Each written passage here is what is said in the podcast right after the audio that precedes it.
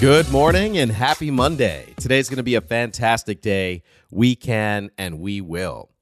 35,000. That's how many decisions we make on an average every single day.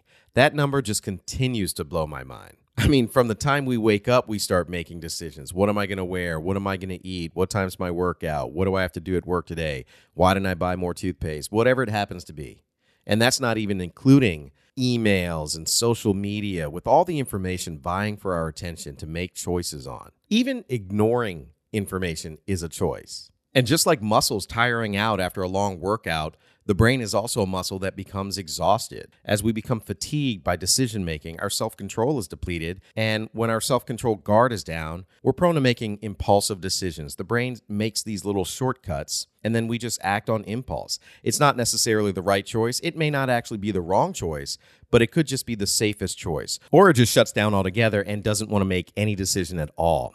And I've experienced this before when I'm either tired, I might even be hanging out with someone and, and it's time to decide what we're going to eat. We're both tired. We don't care. We just want to get whatever's fastest, whatever's quickest. It may not be aligned with my actual diet that I want to maintain for myself, and that other person may not make that decision ordinarily also, but I don't care. You decide seems to be the sentence that comes out of my mouth because I'm just so tired. I don't want to have to make another decision. Or it's reciprocated from that person because they're just so exhausted. Now, that's just a small example about food, but you can imagine if it was an important decision to make and I'm exhausted and I'm acting on impulse, it's probably not going to go well. So the question is, what can we do about it? One of the first things we can start doing is giving the brain a break. Just like when we're working out, we do a set, take a break, and then get back on another set. We don't just do one long workout continuously. We start treating the brain the same way. We'll give the prefrontal cortex an opportunity to take a break.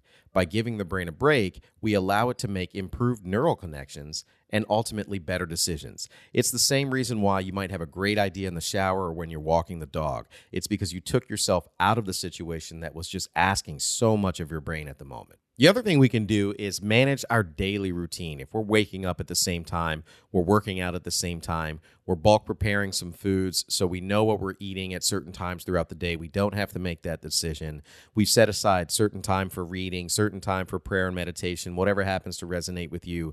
We're setting aside these times to do these things. We don't have to wonder if and when we do them throughout the day. Same thing with work. If we're batching our work, then that means we've dedicated certain time to doing creative work, to doing the repetitive tasks, to answering emails, to returning calls. We've siloed everything and we've removed the decision making process out of it so that we can just have consistency. It frees us up from those small decisions that erode away and cause fatigue. And if we're blocking out time, that automatically puts a deadline on it. I'm the type of person, if I give myself a half an hour, I'll take a half an hour. If I gave myself an hour and a half, I would have taken an hour and a half. If you're the same way, let's start putting time limits on it. It's all part of the routine. So as we go about our week this week, let's think about our routines and let's think about decision fatigue how can we set up a routine to help us remove some of those small ankle biter decisions that just wear us down by the end of the day? All right, have a great week.